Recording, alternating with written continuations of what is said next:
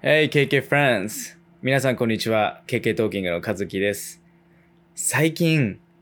あの、運動不足を解消しようと思って、ランニング始めたんですよ。で、3日目にして、左足故障しました。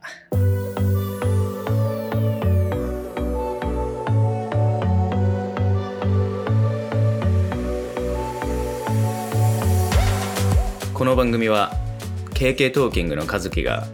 トロント生活の中で学んだ英語の知識を中心にトロントの魅力や海外生活における経験談また KK トーキングの裏話などなど普段動画ではお伝えしきれていないような内容に一歩踏み込んだ形でお話ししていく番組です。勉強や仕事の合間にぜひリラックスして聞いてください。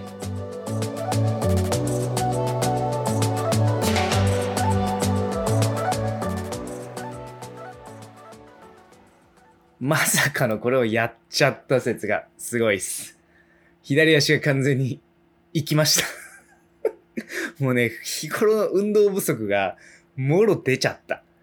やばい。普通に走っただけなんですけど、なんかもう左足痛くて曲がんないんですよね。なのちょっと、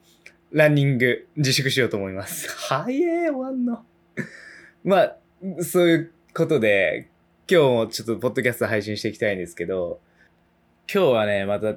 いつもとちょっと違うスタイルで行きたいなと思っていて、まあ、あの、初回で、そのメニーとアロットブの違いについて軽く触れたじゃないですか。あれがなんかやたら反響良かったんですよね。なんで、今日も、今日はその何か一つのテーマについて話すとかじゃなくて、僕がこれまで、まあ、ケビンとか、まあ、その他、まあ、ケイリーだとか、ネイティブたちから、まあ、たくさん学んできた、そのメモみたいなのがあるんで、それを見ながら、その僕自身が、うわ、何これめっちゃ使えるじゃんみたいな、思った知識を、あの、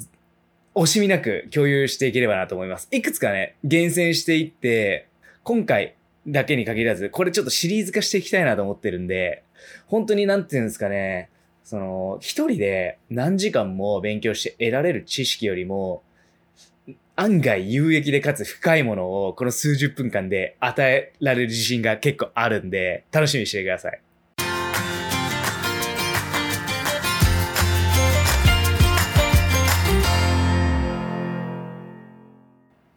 まずなんですけど、まあその前に紹介したメニーとアロットブの違い覚えてますか？その、基本的にはまあ、たくさんっていう意味で、どっちも使われていて、その、まあ、大きな差はないんですけど、まあ、ニュアンスとしてメニーの方が少し、その、フォーマルな印象があるっていうことなんですよね。なんで、あの、カジュアルな友達同士の会話だったら、アロットオブを使った方が、よりネイティブらしさは出る。まあ、もちろんメニーも使っても OK なんですけど、微妙なニュアンスの違いですね。これと全く同じ条件が当てはまるものがあって、それが、あの、very と so なんですよ。あの、と、とてもって意味ですね。very cute とか so cute とか言うじゃないですか。これの very と so も many と a lot of と非常に似たような関係らしくて、その、very はもともと、まあ、ケビンの話曰く、まあ、カジュアルでもフォーマルでも使えたんですけど、その so とか、あと really がよりカジュアルに使われるようになり始めて、それから very が少しだけフォーマルな方向で使われるように偏り始めたらしいんですよね。当然どっち使っても全く問題ないんですけど、その微妙なニュアンスの違いとして、so とか really の方がカジュアルな感じがあるみたいです。で、really に関しては、なんかフォーマルの場面でも使える万能型のようです。もちろんそうでも、そうも使うことができるんですけど、本当に微妙なニュアンスの違いですね。こういうの結構いいっすよね。まあ、ただその、ここで一個めんどくさいことがあって、英語の、まあ、基本的なルールとして、同じ、なんて、こと、単語を、なるべく連続で使わないようにするっていうのがあるんですよ。だ例えば、なんか、なん、なんて言うんだろう。She's so cute. So, 何々っていう文章あるじゃないですか。その so をなのでとかだからとかって意味の接続詞としてつなげる場合、その場合って so 何々、そうって、そうが2連続で続くじゃないですか。そういうのをなるべくネイティブって避ける傾向にあるんですよ。特に、まあ、ライティングがそうみたいで、まあそういった時は、あえて really cute, so なんとかとか言ったりするようにするのが基本らしいです。これも全然知らなくて、so とかめちゃくちゃ使ってたら、これはもう、なんかロボットみたいか、もしくは、その、子供みたいだって言われて、ああ、なるほどね。こういうのがあるんだっていうのを学びました。これとね、結構似たような感じで、これは前ツイッターでも言ったんですけど、あの正直に言うとっていう英語で、to be honest と honestly っていうのがあるんですけど、意味としてはどっちも全く同じなんですけど、ケビン曰く、これも to be honest はちょっと硬いらしいんですよね。で、確かになんかいろいろ思い出してみると、その to be honest ってあんまり使ってる人いないんですよ。まあなんか海外ドラマとかでそのシリアルの場面とか当然使ってることはあるんですけど、基本的にその友達同士のカジュアルな会話でも honestly なんとかなんとかとか、もう honestly めっちゃ使いますね。なんでそういうのも、えっ、と、実際にケビンから教えてもらったことではあるんですけど、僕自身がそのこっちの現地の会話で実際に体感してることではあるんで、こういうのもシェアできればいいなと思って今シェアしました。えっ、と、次ね、なんか面白いのあるかな。あ、これもそうだ。これはまたちょっと very とかの話とはまた変わってくるんですけど、皆さん、その、眠いっていう時って、なんていう単語使いますか？英語で。多分、ほとんどの人が、sleepy 使うと思うんですよ。てか、ス sleepy っていうのが頭に浮かんでくると思うんですけど、これね、ネイティブはあんま使わないですよ、実は。ね、sleepy。じゃあ、その、眠い時なんていうかっていうと、tired なんですよ。tired。あの、日本ではよく疲れたって意味で tired 習ってると思うんですけど、その、これね、説明難しいんですけど、英語の、英語で眠いって表現するとき、その、tired は、疲れた、眠いっていうのが、なんか両方入ってる単語なんですよね。疲れ、あ、その眠いイコール疲れたでしょっていうのが含まれてるんですよ。タイヤードに。これは結構僕の中ではびっくりした発見で、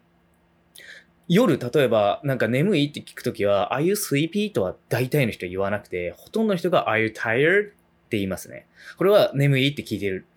ことです、これが。まあ、疲れたっていうのも含まれてるんで、疲れてもう眠いっていう風に聞いてるような感じになるんですよ。で、その、じゃあ、スリーピーっていつ使うのかって話なんですけど、これは、まあ、いろいろ確認したんですけど、まあ、子供がなんかうとうとしてるシーンとかに、Oh, she looks so sleepy とか、なんかめっちゃ眠そうだねっていうように使ったりだとか、あとは疲れてない状況の、例えば寝起きの後にまだなんか眠いみたいな、そういう時に、Oh, I'm still sleepy とかっていう風に使えるらしいんですよね。これ、知らなかったでしょ結構、すごくないこれ。マジ、衝撃ですよ、もう。 sleepy しか言わなかったんで、今まで。あ、そうなんだ、みたいな。まあ、ただね、あの、 sleepy って言っても、余裕で通じます。その、間違えっていうほどでもないんで、あの、全く問題はないです。ただ、その、よりネイティブの感覚に近づきたいっていうんであれば、tired を使った方がいいです。ちなみに、その、じゃあ本気で疲れたみたいな時を表現したい時ってどうすればいいのかっていうと、まあ、なんか、I'm exhausted とか、まあ別の単語があるんで、別のフレーズがあるんで、そういうのを使って表現するっていうのが多いみたいですね。当然、タイヤード、疲れてるに対してタイヤを使ってもいいんですけど、もう眠いって意味が含まれることが多いとのことです。次もね、結構知らない人多いと思いますよ、これ。これは、ケビンがいっつも、みんなこれ知らなすぎっつってひたすら文句言ってることなんですけど、あの、あなたの you っていう単語あるじゃないですか。あなたって意味の。あの you って実は大きく分けて二つ意味があるんですよ。どういうこっちゃねって感じだと思うんですけど、まあ、一つの意味は、誰もが知っているあなたって意味の you。で、もう一つが何かっていうと、そう、一般の、世間一般の人々全体を指す you。まあこれね、今から説明するんですけど、どういうことかっていうと、これぜひ過去のインスタの動画遡って確認してもらいたいんですけど、その以前に Judge a book by its cover っていうのを紹介してるんですよ。その見た目で判断するって意味なんですけど、それで、そ、そこで話している会話の文章の一つで、You shouldn't judge a book by its cover って言ってる文があるんですね。その日本語に訳すと、あのあなたは見た目で人を判断しない方がいいって意味になるんですけど、この you shouldn't の you って、なんかそのあなた、その、話してる相手に対するあなたではなくて、一般の、世間一般の人々を指した you なんですよ。なんで、この you shouldn't judge a book by its cover は、あなたは見た目で人を判断しちゃダメだよって言ってるんではなくて、一般的な人々のことで、その人ってやっぱ見た目で判断しちゃダメだよねっていう感じの一般的な意見を言ってるんですよ、これって。多分気づいてなかった人すごく多いと思うんですけど、他に分かりやすい例で言うと、例えば、You should be kind to everyone っていうのがあったとして、みんなにあの親切でいるべきだよっていう意味なんですけど、これは you を使ってるんですけど、その決してこういう意味じゃないんですよ。その、お前はみんなに対して親切じゃない、ダメだよって言ってるわけじゃないんですよ。その人はみんなに対して親切でいるべきだよねっていう世間一般の人々の話をしてるんですよ。なんで、ケビンが何をこれで文句を言うかっていうと、例えばケビンが友達との会話で、You should be kind to everyone って言った時に、その大体のやっぱ留学生とか勉強中の身の人たちって、自分に言われたと思って勘違いするらしいんですよ。で、いや、俺はみんなに親切にしてるよって大体の人が返してくるらしくて、で、ケビンは毎回その後に、いや、あの、君のこと言ってるんじゃなくて、そう、一般的な話を今したんだよっていうのを必ず説明するらしいんですよね。これが、まあ、ケビンの経験からも、あの、本当に知ってる人が少ないみたいで、まあ、自分も初めて聞いた時に同じ過ちをしてケビンに突っ込まれたんですけど、まあ、そこからすごく意識するようにして、意識するようになったら、やっぱ、なん前後の文章とかでわかるんですよね。あ、この U がこっちの意味で使ってるな、みたいなのが。でも知らないとなかなかやっぱ気づけなくてミスコミュニケーションも起きてしまう可能性が全然あり得るんで、これは頭の片隅に置いといてほんと損ないです。OK? で、次、このネイティブの若者感で絶対に耳にする literally これ発音が難しいんで多めに見てもらいたいんですけど、あの、カタカナだとリテラリーって書くものがあるんですけど、これめちゃくちゃめちゃくちゃそのもうスラングとして使われまくってるんですよ。ネイティブ感で。で、ちょっとこ、この知識に関しては若干上級者向けというか、まあほとんど覚えなくていいレベルなものにはなっちゃうんですけど、かなり面白い情報になるんで、ぜひシェアさせてください。で、まあ、このリテラリーの意味二つあって、そのガチでとかマジでっていうスラングの意味と、あとは元々の意味、が文字通りでっていう意味なんですけど、まあそっちの意味で使われる2種類あって、まあ今回はちょっとスラングで使われる方の話になるんですけど、ほとんどのウェブサイトや、まあ YouTuber さんは、基本的にこの意味は、まあガチでとか、マジでっていう意味だけで教えているんですよ。で、実際合ってるんですね。そのガチでマジでっていうようなニュアンスになるんですけど、めちゃくちゃ大事なことの解説が一個だけ抜けていて、というかまあ、今から自分が解説することって、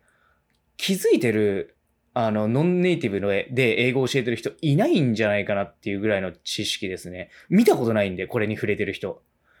みんなやっぱガチでマジでっていうだけで教えてるんで、それを見た、その、英語学習者は基本的にガチガチでマジでみたいな感じで、あの、使っちゃうんですけど、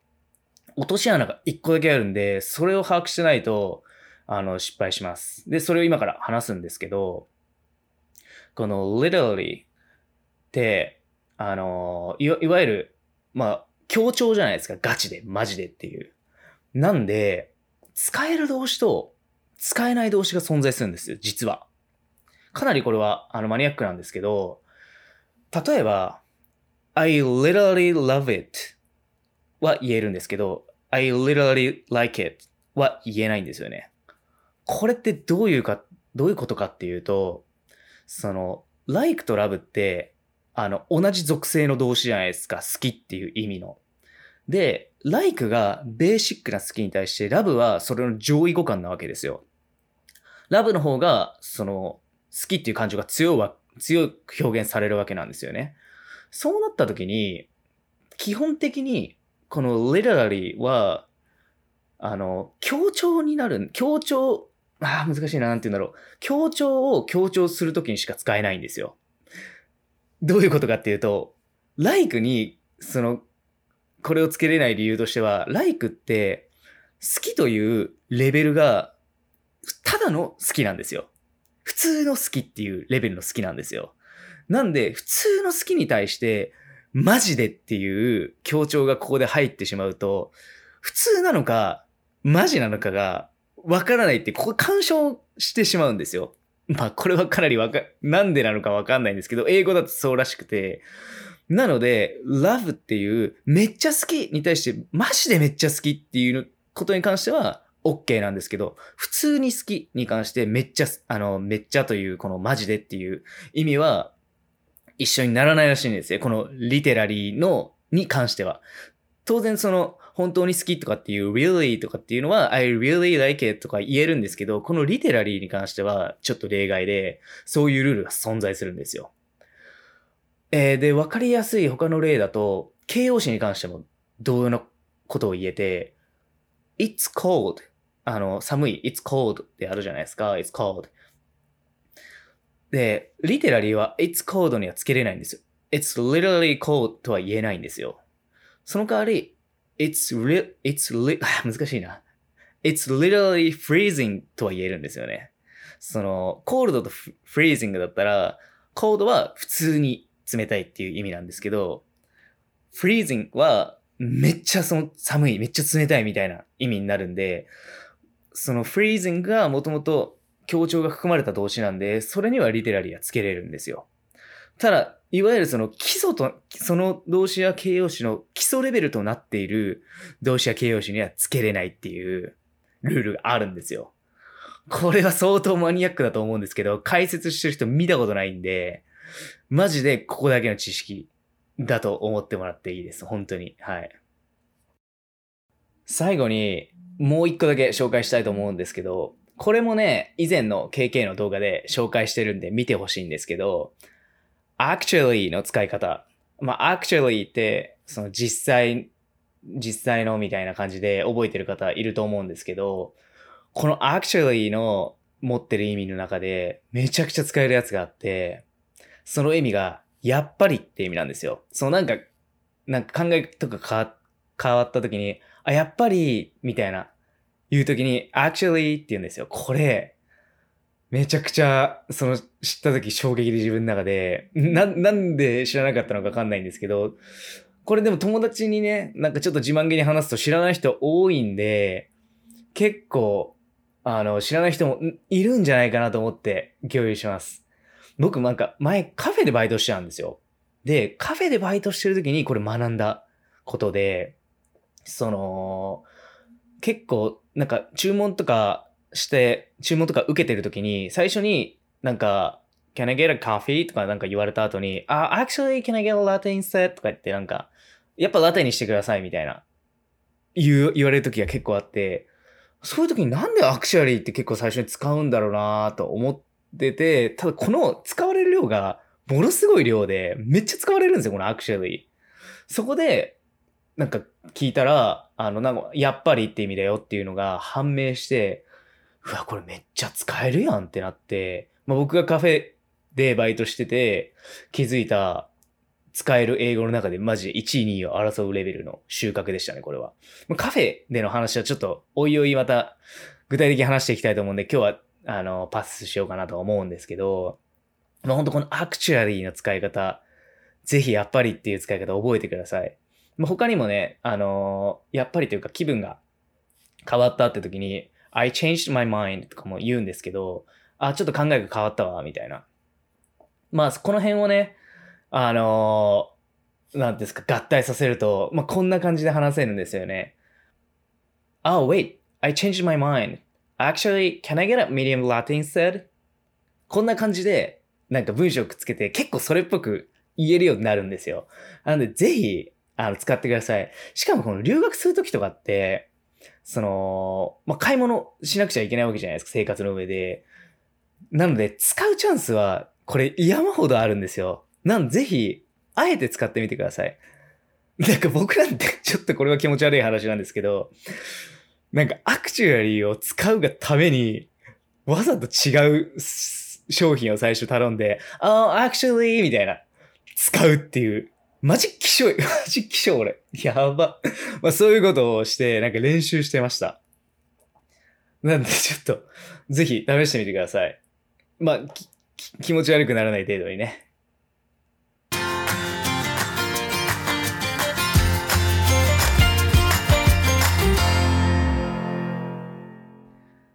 どうでしたかね、今回の。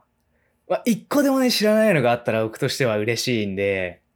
その共有した甲斐があるなっていう感じなんで、ぜひ全部知らなかった人はこの機会に覚えちゃってください。本当はもっともっとね、話したいんだけど、その全部話しちゃうと、情報量がやっぱ多すぎちゃって、逆に忘れちゃうと、まあ、もったいない現象が発生しちゃうんで、今回はちょっとこれぐらいにしておこうと思います。これ本当冒頭にも言った通り、この Tips 集は小出しでシリーズ化してしていきたいと思ってるんで、楽しみにしてください。めちゃ山ほどまだまだあるんで。あ、てか、なんかこういう微妙な tips 知ってる人さ、ぜひ、なんか持ってる人いたら共有し合いましょうよ。だって我々 KK フレンズでしょ？友達でしょ？なんかその、なん、どんなことでもいいから、今インスタとかツイッターの DM とかで連絡欲しいです。こうなんか、俺みたいに自慢げになんか僕に話して欲しいです。なんかやっぱ共有することってアウトプットになるから、絶対に身につくと思うんですよね。なんで今日、なんか得た知識とかは、友達の和樹が言ってたんだけど、みたいな感じで、ガンガン友達に話してほしいです。本当に。まあ、友達の和樹って言ってもよければね。友達だと思ってくれてるならね、俺のことを。まあまあ、それはいいとして、だからね、まあその自分も、その、自分だけの知識に留めて置くとかじゃなくて、どんどんその共有してアウトプットして、その、この感覚を一人でも多くの人に知ってもらいたいんですよ。まあ、知識を共有したいっていうのもそうだし、新しいこと知った時って、なんか、アドレナリンが出てちょっと嬉しいじゃないですか。そういうのをなんかみんなに体感してもらうことで、英語って楽しいなっていうそのモチベーションにも続くと、その繋がると自分は思ってるんで、どんどん自分はその惜しみなく、その情報共有していきたいなと思ってます。で、みんながね、こうしていければ、その全員の知識がそれぞれその増えていくわけじゃないですか。で、当然みんなの知識もそうだし、僕の知識のその引き出し自体も、そのみんなから共有されることによって、どんどんどんどん大きくなっていくんで、そのいわゆるドラゴンボールの元気玉みたいに、あの、みんなの力が、その、みんなの知識としてでっかくなっていくと思うんで、これぜひやっていきましょう。まあ、俺も、なんかあの、KK フレンズの方から聞いた知識とかを偉そうに、あ、これ知ってるとか多分言う可能性全然あるんで、ぜひぜひこれ一緒にやっていきましょう、みんなで。楽しいと思います。楽しくやっぱ勉強していきたいですしね。はい。まあ、今回も一応そういうところで、結局20分以上喋っちゃったな。もう少し短くするより気をつけよう。はい。なんで、またさっきのね、共有の件とかも含めて、あの、気軽に、あの、ご連絡いただければと思いますので、ぜひぜひよろしくお願いします。また、次の、あポッドキャストで何話すか全然決めてないんですけど、あまあ、リクエストに応じた話だったりとか、あどんどん話していければなと思っておりますので、また引き続きよろしくお願いします。それでは、良い夢を、え？